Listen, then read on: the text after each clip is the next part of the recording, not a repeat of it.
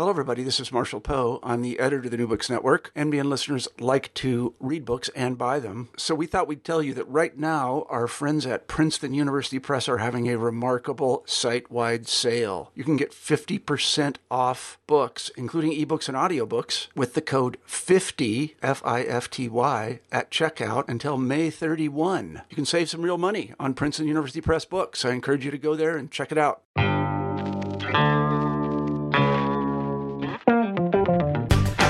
So welcome to New Books in Critical Theory. On this episode, uh, I'm talking to Akugo Emijulu, who is Professor of Sociology at the University of Warwick. Uh, her new book, uh, which is co-authored with Leah Brassel, is called Minority Women and Austerity, Survival and Resistance in France and Britain. So welcome to the podcast. Thank you so much for having me, Dave. No, and, and, and thanks for taking the time to come on. Um, uh, almost the kind of the dream of an academic book is to be speaking directly and immediately to contemporary politics. And I think this couldn't be more relevant where we are now, both actually in the States uh, and in the U K. And as we'll talk about, perhaps actually in France as well. So it'd be great to hear a little bit about uh, where the book came from and kind of like the intellectual genesis uh, of the book, um, particularly actually how we might connect up the long-term and, you know, long empirical development of the book with this contemporary moment. Sure. So where the book came from was, you know, it was really quite straightforward. Um, Leah and I, um, in different ways, were watching capitalism collapse uh, during two thousand eight and, and during the two thousand eight economic crisis. And we were also watching the ways in which different citizens started to kind of encamp in public squares, take to the streets to talk about, to dream about another world as possible. And so we were really taken with first this this crisis of capitalism um, post two thousand eight, but then also this upsurge in in radical activism in order to imagine a different kind of social and economic arrangement, um, as we saw with Occupy Wall Street, Occupy London, and also Los Indignados in, in, in Spain, and also in Greece.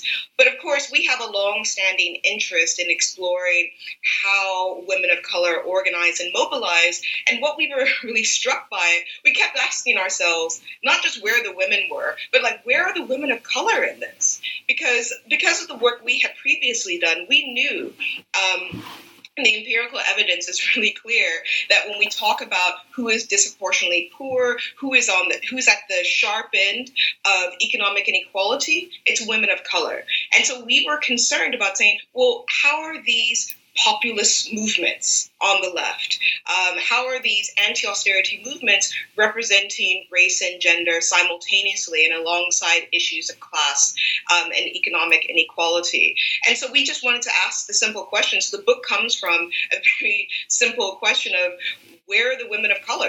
Um, what happens to them in context of austerity, and how are they organizing and mobilizing in this um, in this fractious moment? And one of the ways you, you kind of foreground that is through this idea of intersectionality, which is obviously crucial to the book, but also, I mean, it should be a kind of standard uh, idea in all contemporary social science by now, really, at least, you know, you'd hope. So it'd be great to hear uh, if you could sort of unpack that term a little and, and give the listeners a sense of, of what it means and, and why it's so important um, to the study of, of contemporary politics. Sure. So... Uh...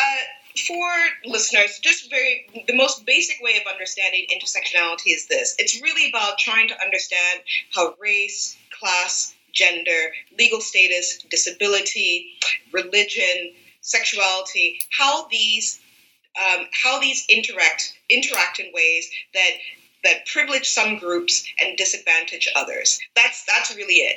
Um, and what we were concerned about, and that is the theoretical framework for the book, is really trying to understand how do how does race, class, gender, and legal status, in our case, how do how do these um, axes of difference, how do they interact in ways that that that help us understand the the disproportionate impact of austerity on women of color, but then also how do they serve as resources? Because I think that's always what's so crucial when we're talking about women of color in public space, is that women of color are not just passive objects, victims, all the rest of it. But how do women of color use their race, their class, their gender, and legal status as resources for their mobilizations? So that's what we really wanted to do um, and understand for this project. And that's really the framework by which we understood this. And and that's... It, I. It's, I, I like that you said that, oh, this is something that should just be standard practice. But what we have found in our empirical project um, called Minority Women's Activism in Tough Times, on which the book is based, we found when we kind of were writing articles and then also when we were presenting this work over, I think, three years, we presented this work in both, across Europe and in North America, what we found is people were really... Um, Many people, and people I think who should know better, in particular feminist political scientists and feminist social scientists in general, um, were struck by our focus, our insistence on talking about race simultaneously with gender and class. Um, and so I think to put women of color at the center of one's analysis of inequality is still It's it's still radical and still subversive, because I think regardless of what people say about how liberate liberatory their their their frameworks and work is, women of color are still either erased or are treated as inconsequential or irrelevant.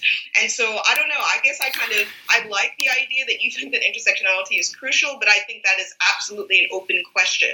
And certainly in um, some recent work that I've done, I think that people who use intersectionality are wanting to use it in ways that disavow race and also decenter women of color, which I find deeply problematic. Yeah, actually, I mean, we might might jump ahead uh, to to the conclusion, actually, of, of the book uh, or towards the end of the book, because that's one of the things that the book really offers as a challenge, actually. It's not just to academic work, uses of the term intersectionality and, you know, analysis of, of particular forms of inequality, but also in terms of politics and political uh, kind of organising, you know, the, the, the way that what it means to be an activist, uh, you know, w- what it means to be involved in the kind of um, social policies of the state is really challenged by, by an inter- intersectional perspective. Yes, I mean, look, people have a, um, an idea of what it means to be an activist or an actor in public space. But they have this idea that th- this this person is a citizen first and foremost. This person most likely is white, is male, and they are audible and legible to both the state and to other citizens. And what that means is these kind of incredibly narrow understandings of activism that are all, that are also motivated primarily by class and and and and also gender, that those these narrow understandings seek to di- actually displace, erase, silence other ways of doing and being in public space, right? Um, and they and they also seek to um, subvert the ways, the particular ways in which women of color seek to make their claims. So yes, I mean, to take intersectionality seriously means to take women of color seriously. And that is the challenge. We're talking now in the context of the Windrush generation being hounded by the Home Office. We're talking in the context of the B B C airing um, for the first time the full Enoch Powell Rivers of Blood speech. We're speaking in this moment where there's still a state of emergency in France, in which a collective such as uh, uh, Mwasi Collective um, in Paris are actually being investigated by the police for organizing um, a women of color only space, a black on, a black women only space to view the Black Panther film, the Marvel Black Panther film. And so I don't, we have to take seriously the ways in which those frameworks by which we we make le- legible certain activists, because there are very real and material and discursive consequences for that. And actually that material uh, set of, of consequences is connected to a broader um, theoretical framework around politics. And, and, and one of the things that the second chapter does is, is introduce an idea of political racelessness and how it operates to essentially, as, as you've already described, actually, you know, kind of marginalise or, or erase uh, women of colour in um, political spaces, particularly in, in the context of a, of a view about what Europe is, and, and, and again, as you gestured towards, actually who a, who a European citizen is. So I wonder if you could um, say a little bit about the idea of political racelessness. Oh, sure. So this is a concept we take from David Theo Goldberg, and he defines it as as this. He says, he says, quote, "Race is to have no social place, no explicit markings. It is to be excised from any characterizing of human conditions, relations, or formations." And so for uh, for Leah and me, this concept was incredibly helpful in trying to understand how the three very different contexts in which uh, the book is based, in which we explore with our participants, Scotland, England, and France, and hopefully later on we'll talk about the particular case characteristics. So these contexts with very different citizenship regimes and gender regimes and different approaches to multiculturalism, despite these the, the divergences between them, there is a striking similarity of experience uh, of experiences between the different women of color activists that we um, that we that we interviewed, um, and that is down to what we argue. That's down to the operation of political racelessness. So this idea that race is to have no social space, no no, no social place, I think is really crucial. So, for example, in the French context, this is the most um, the most obvious example. So, in France. Uh, France is governed by a particular Republican model of citizenship where everyone is an abstract entity in public space. And you can make claims on the basis of class and gender, but you can't really make claims on the basis of race, although increasingly people are starting to do that. And that's really interesting and important because it's a way of silencing um, uh, women of color's political interests, and it's a way of disavowing institutionalized racism and state racism, um, and and that's really important and, and, and interesting as um, as an organizing context by which women uh, women of color seek to make claims, and and and in the. The British context, both in England and Scotland, we don't see such um, such extreme um, such um, yes yeah, such an extreme disavowal of race.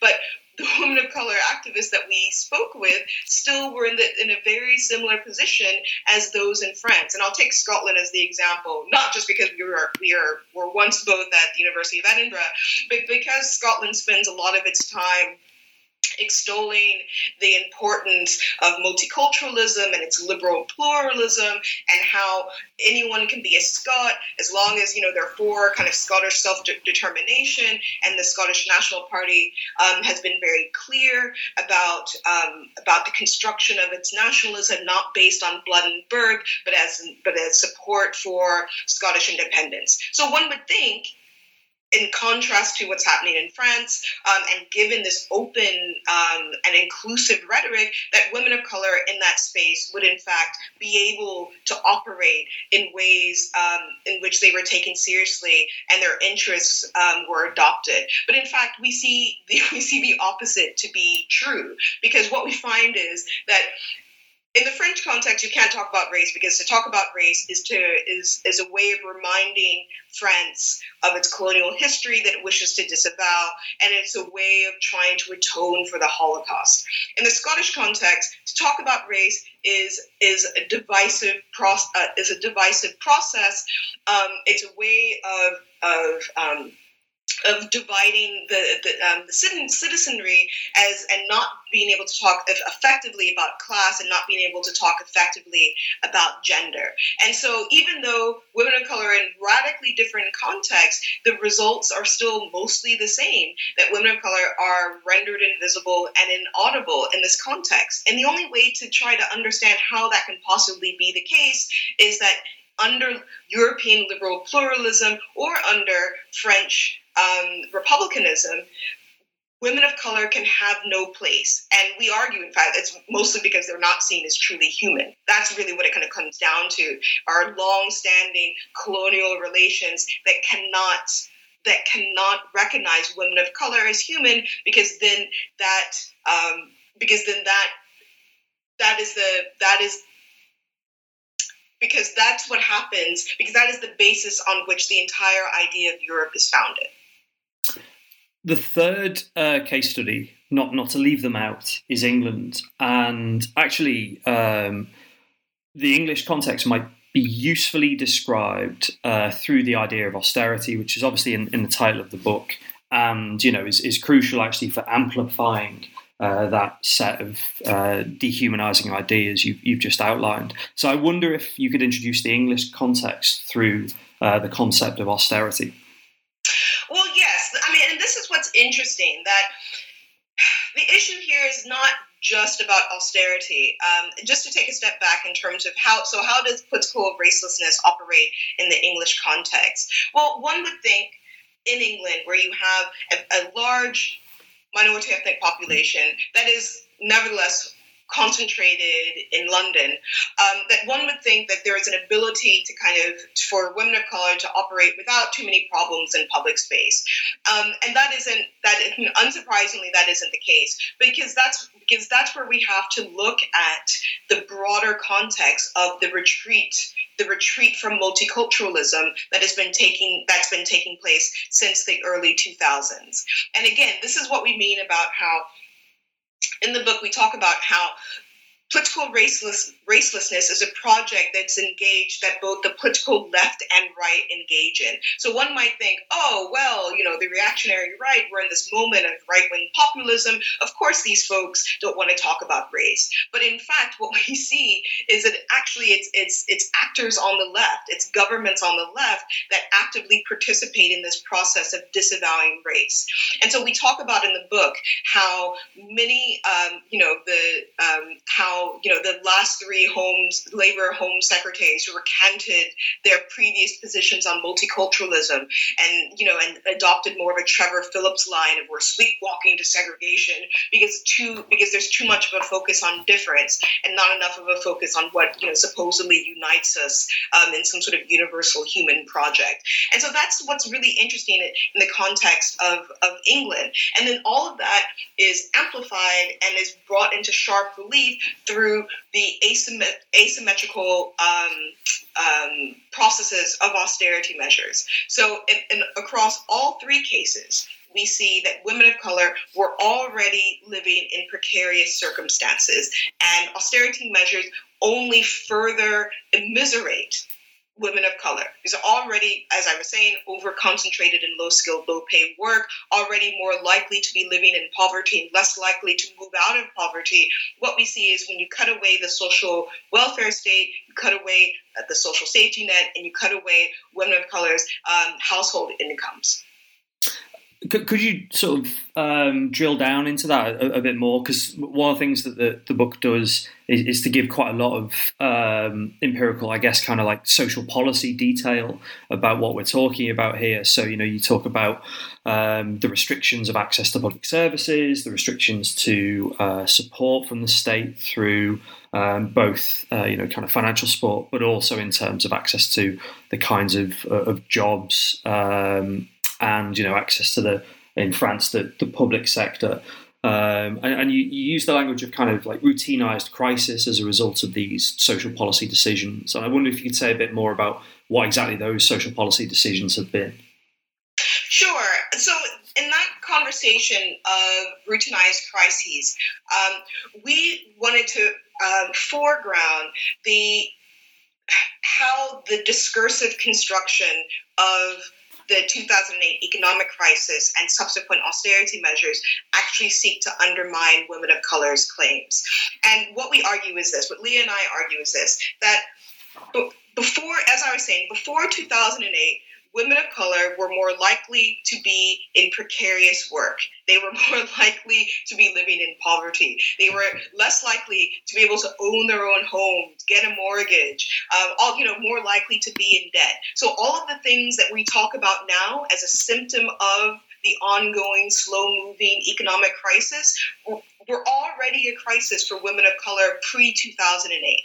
But the issue in terms of how we think about social policy is about how we construct um, policy problems and and who and whose crises or you know, whose um, yes whose struggles get the are privileged enough to be called a crisis. That's the issue. So when we talk about this idea of routinized crises, we have to understand that all the things that we're talking about now about um, Um, about uh, kind of low pay or stagnant wages or the introduction of zero-hour contracts. All of these things women of color have long dealt with, higher rates of unemployment, all the rest of it. But none of that equaled a crisis until these precarious working conditions spread to the to once to groups with who were once protected from these processes. And so for me, that's the issue, that now we care about crisis is because university graduates, white university graduates now are not guaranteed a job and are having a problem,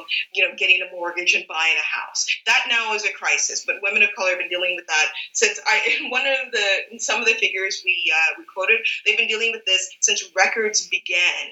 But that doesn't count as a crisis.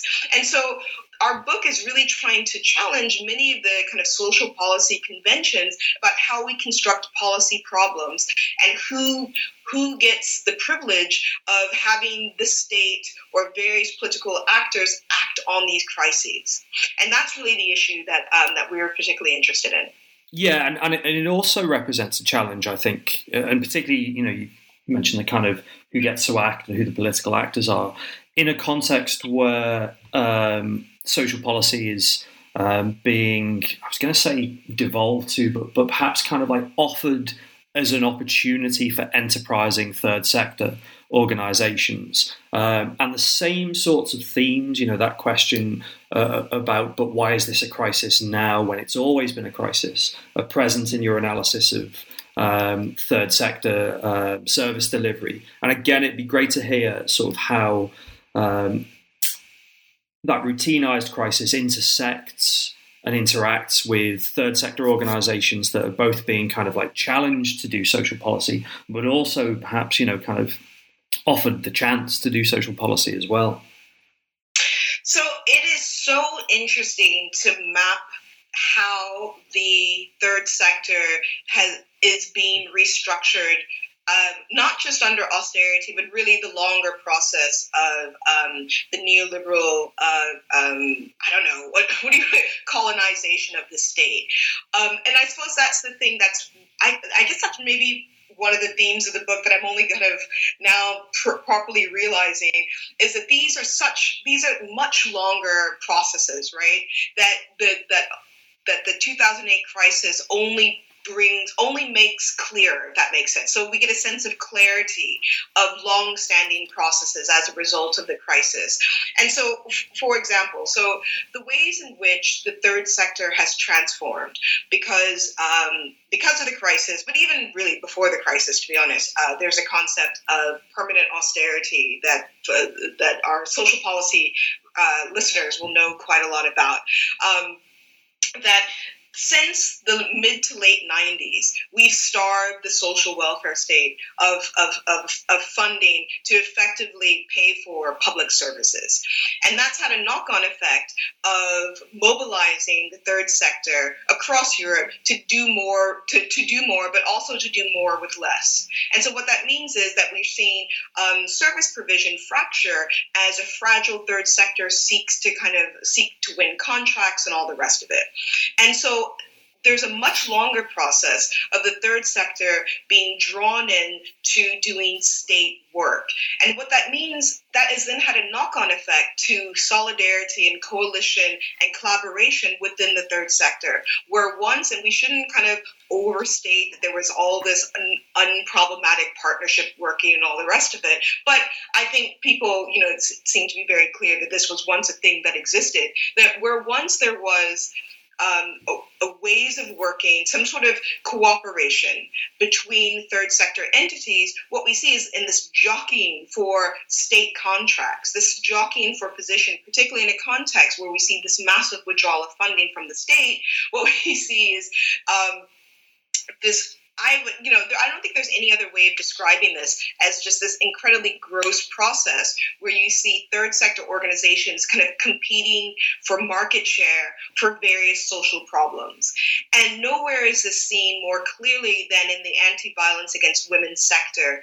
And many of our um, our participants, particularly in the Scottish and English context, talked about this, about how the shrinking state funding and the and the movement of block grants from you know from the the transformation of block grants into kind of state contracts to deliver services has really um, destabilized women of color-led organizations, particularly in the area of um, anti-violence against women's services and refuges and all the rest of it. And this is part of the reason why, um, say, the activist group Sisters Uncut exists, right? They were mobilized to action because of this crisis in women of color-led anti-violence against women's services.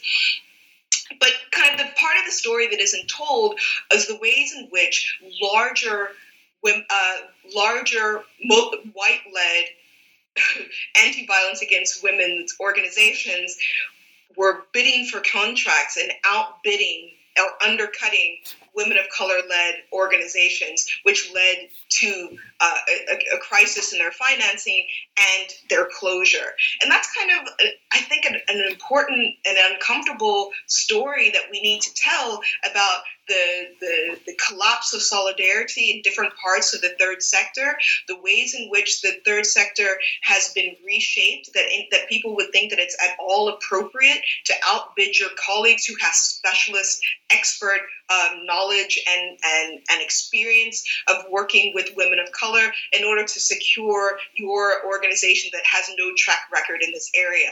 For me, that is emblematic of the so-called enterprising third sector, right? That you that they are, you know, that they are um, tasked with with income generation in, in ways that they've never had to do before, and that comes more often than, than not at the expense of, of an already precarious women of color-led third sector.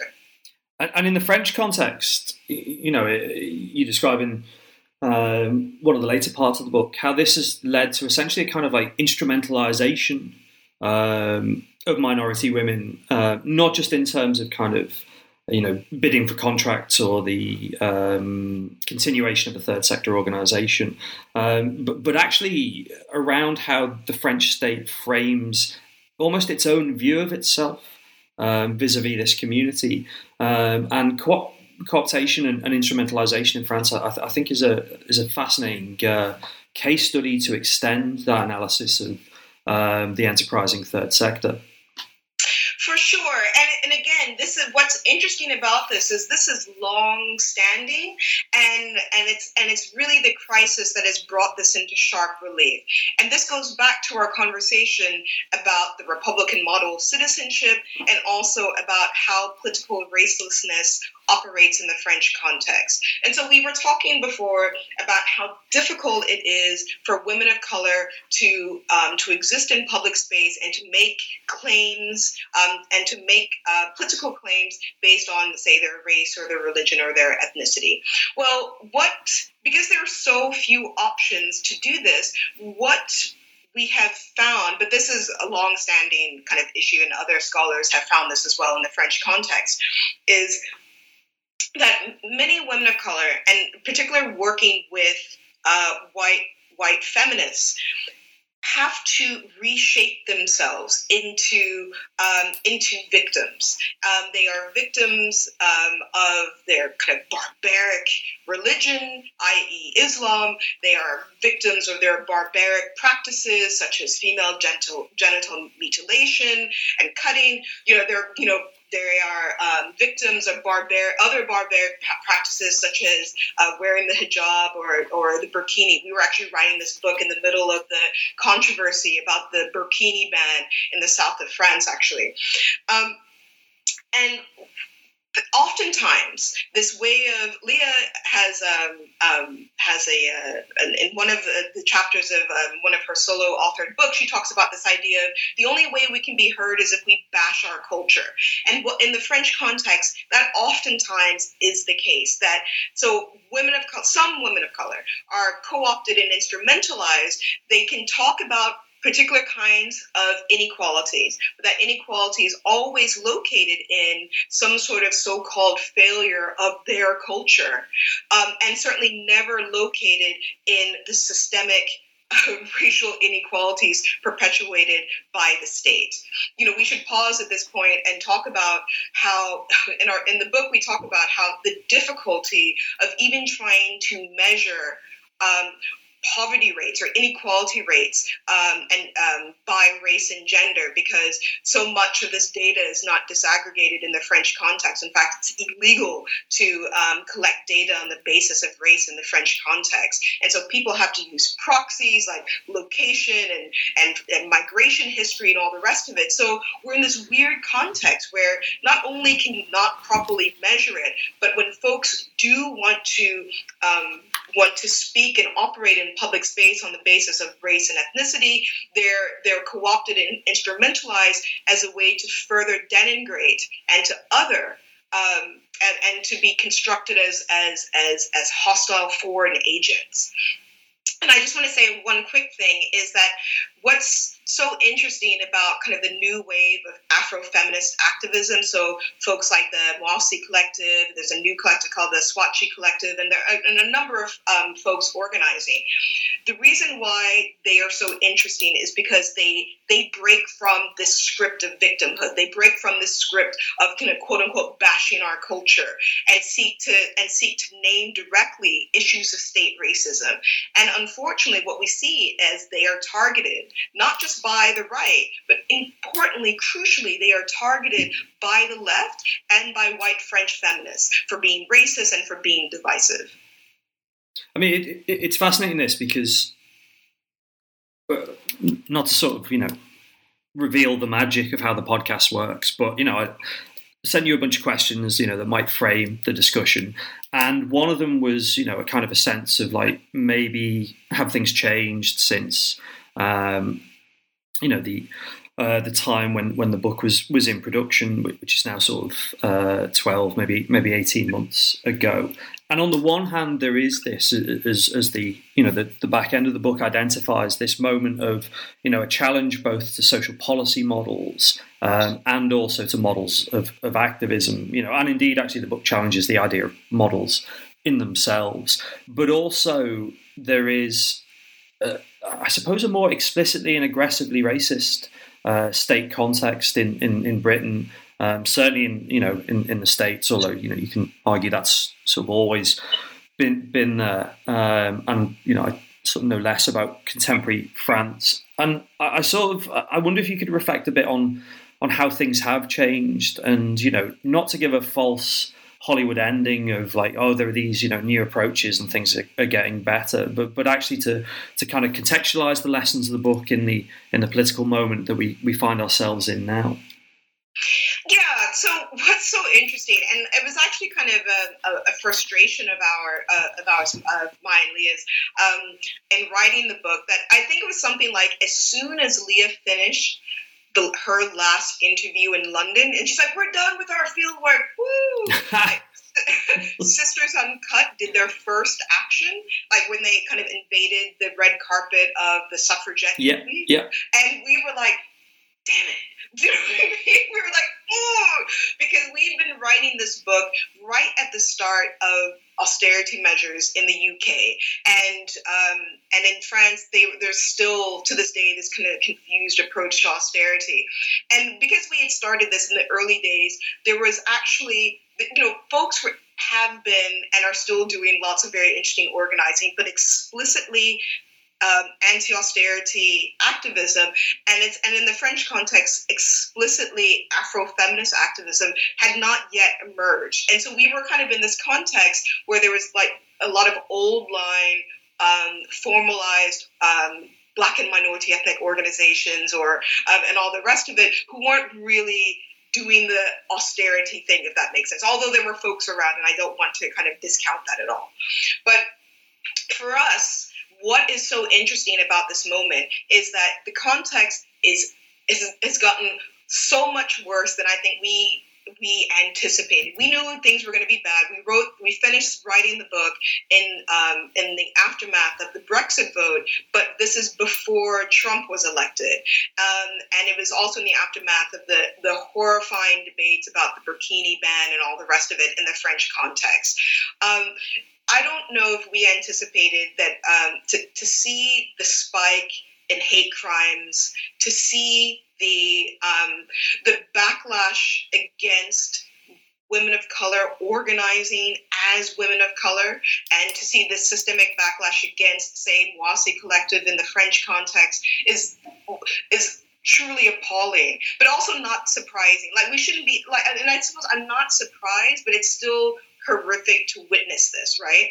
Um, but I suppose what's so interesting is that in Well, no, I mean, this is kind of classic social movement theory that when you see something like this, you know, so you see a an, an uptick, uh, so you have a crisis, and so you have kind of a left-wing response, but also a right-wing response. As a right-wing um, consolidates power, that that produces its produces its own response. And so in some ways, we shouldn't be surprised that we see this new flourishing of Black feminist activism and Black feminist consciousness in the context of Trump and Brexit, because this is, you know, the conditions of what made that possible also produce um, really interesting resistances. So we shouldn't be surprised by that.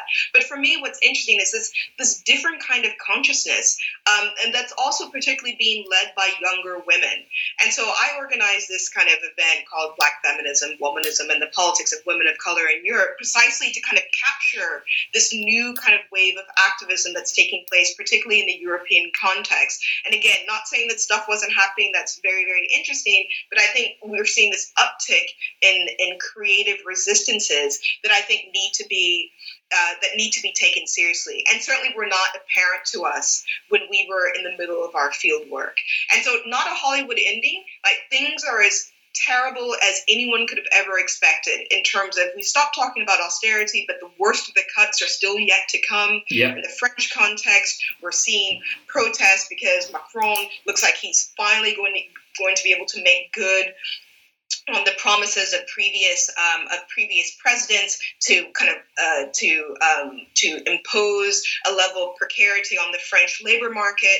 And so things are terrible, but there are resistances, and I think we need to we take solace in that, and we should seek to support and take seriously what's um, what uh, women of color are doing at great personal cost, I should add.